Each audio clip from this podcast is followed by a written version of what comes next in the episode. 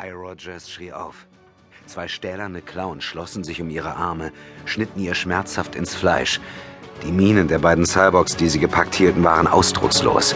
Ihre Augen Linsen aus Glas, in denen ein rotes Licht glomm und das, was hinter den metallenen Stirn vor sich ging, wurde von kybernetischen Implantaten gesteuert.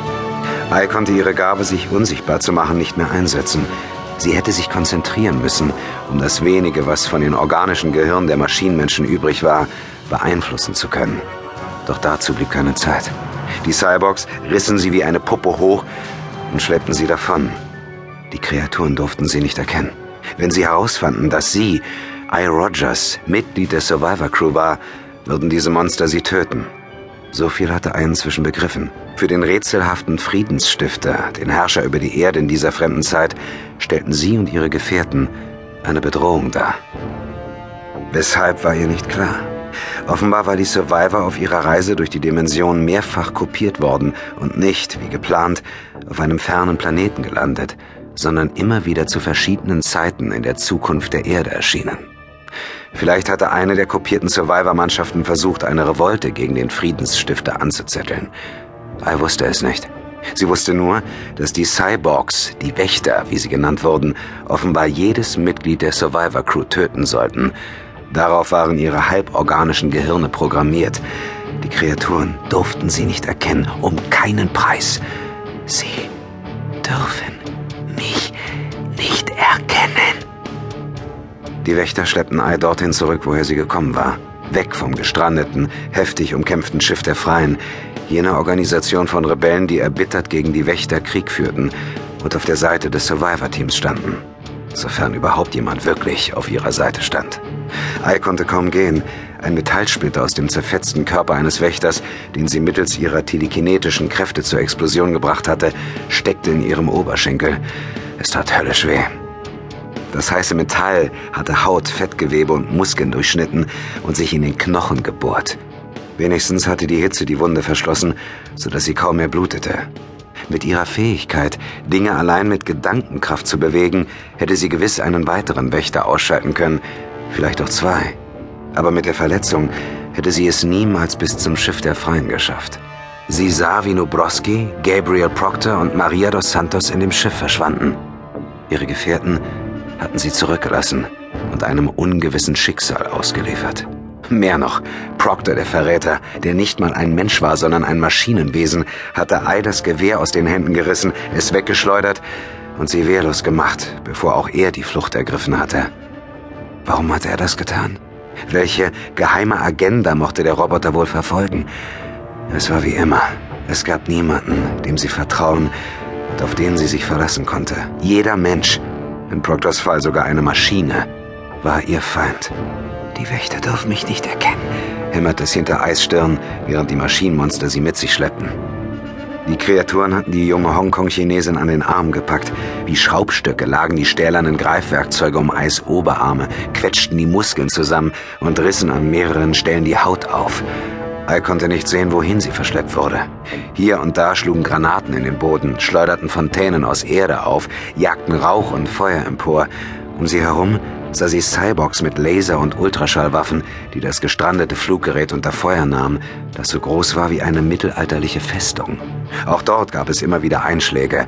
Grelle Feuerblitze von Explosionen flammten auf, gefolgt vom Krachen der Einschläge, dem Pfeifen herumsausender Trümmer. Zum Teil benutzten die Cyborgs mannsgroße mobile Laserwaffen, die sich auf drei Beinen fortbewegten.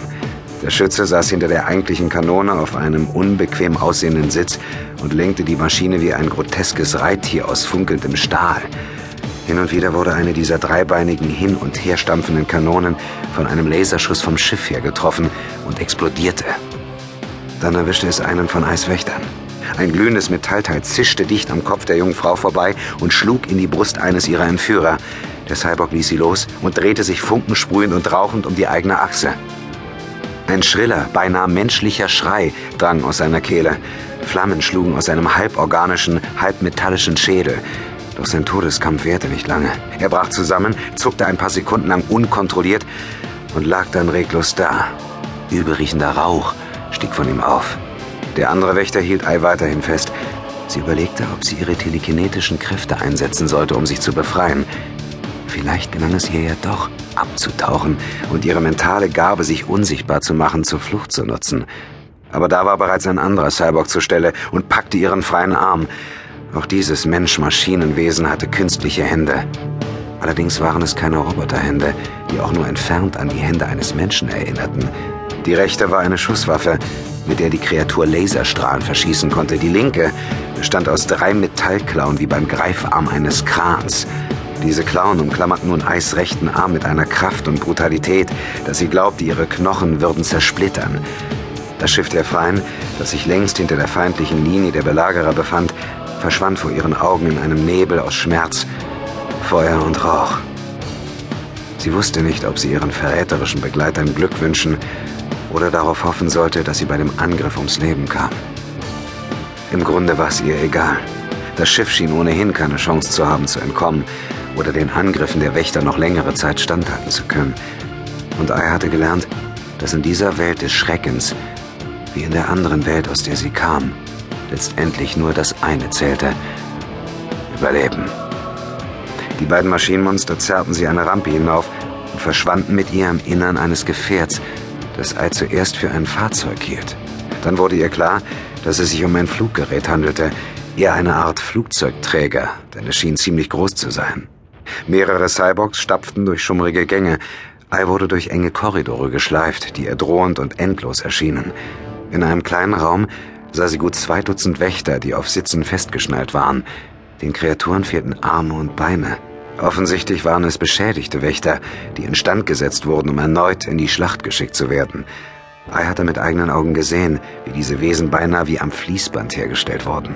Sie wurden aus Menschen gefertigt, denen man die Gliedmaßen amputiert hatte, um diese durch maschinelle und kybernetische Bauteile zu ersetzen. Zum Schluss wurden die Gehirne durch elektronische Implantate manipuliert. Offenbar verschwendete man keine Ressourcen, indem man beschädigte Exemplare, die wieder repariert werden konnten, auf dem Schlachtfeld zurückließ. Ei schauderte. Es war ein grauenvoller Gedanke, dass diese Kampfmaschinen irgendwo in ihrem Innern möglicherweise fühlten und dachten wie Menschen. In einem solchen Körper gefangen zu sein, das wäre das Schlimmste, was sie sich vorstellen konnte. Ein dritter Wächter legte der jungen Hongkong-Chinesin Handschellen an, klobige Manschetten, die durch ein Elektroschloss gesichert wurden. Dann drückte man sie auf einen Sitz zwischen einem Cyborg mit weggebranntem Gesicht, das nur noch aus zwei gläsernen Augäpfeln, blanken Zähnen und einem verrußten Totenschädel zu bestehen schien, und einem Wächter, dem ein Arm fehlte und dessen Kopf unkontrolliert zuckte. Eine Stahlmanschette, die mit der Rückenlehne des Sitzes verbunden war, wurde Ei um den Hals gelegt und geschlossen, die Manschette saß so eng, dass die junge Frau kaum Luft bekam. Jeder Atemzug war eine Qual. Dann setzte sich das Gefährt in Bewegung, wobei es bebte und zitterte, gefolgt von heftigem Schaukeln. Übelkeit erfasste Ei. Ein Schwall Magensäure schoss ihr in die Kehle und sie wirkte. Es war, als würde sie in einem winzigen Boot einen wilden Sturm auf hoher See erleben. Die nächsten Minuten wurden zu einer unmenschlichen Tortur. Ei kämpfte verbissen gegen die Übelkeit und schnappte gierig nach Luft. Sie wusste, wenn sie sich in dieser Situation übergab, würde das Erbrochene in die Luftröhre eindringen und sie könnte daran ersticken. Es gab Todesarten, die wünschte man nicht einmal den schlimmsten Feinden.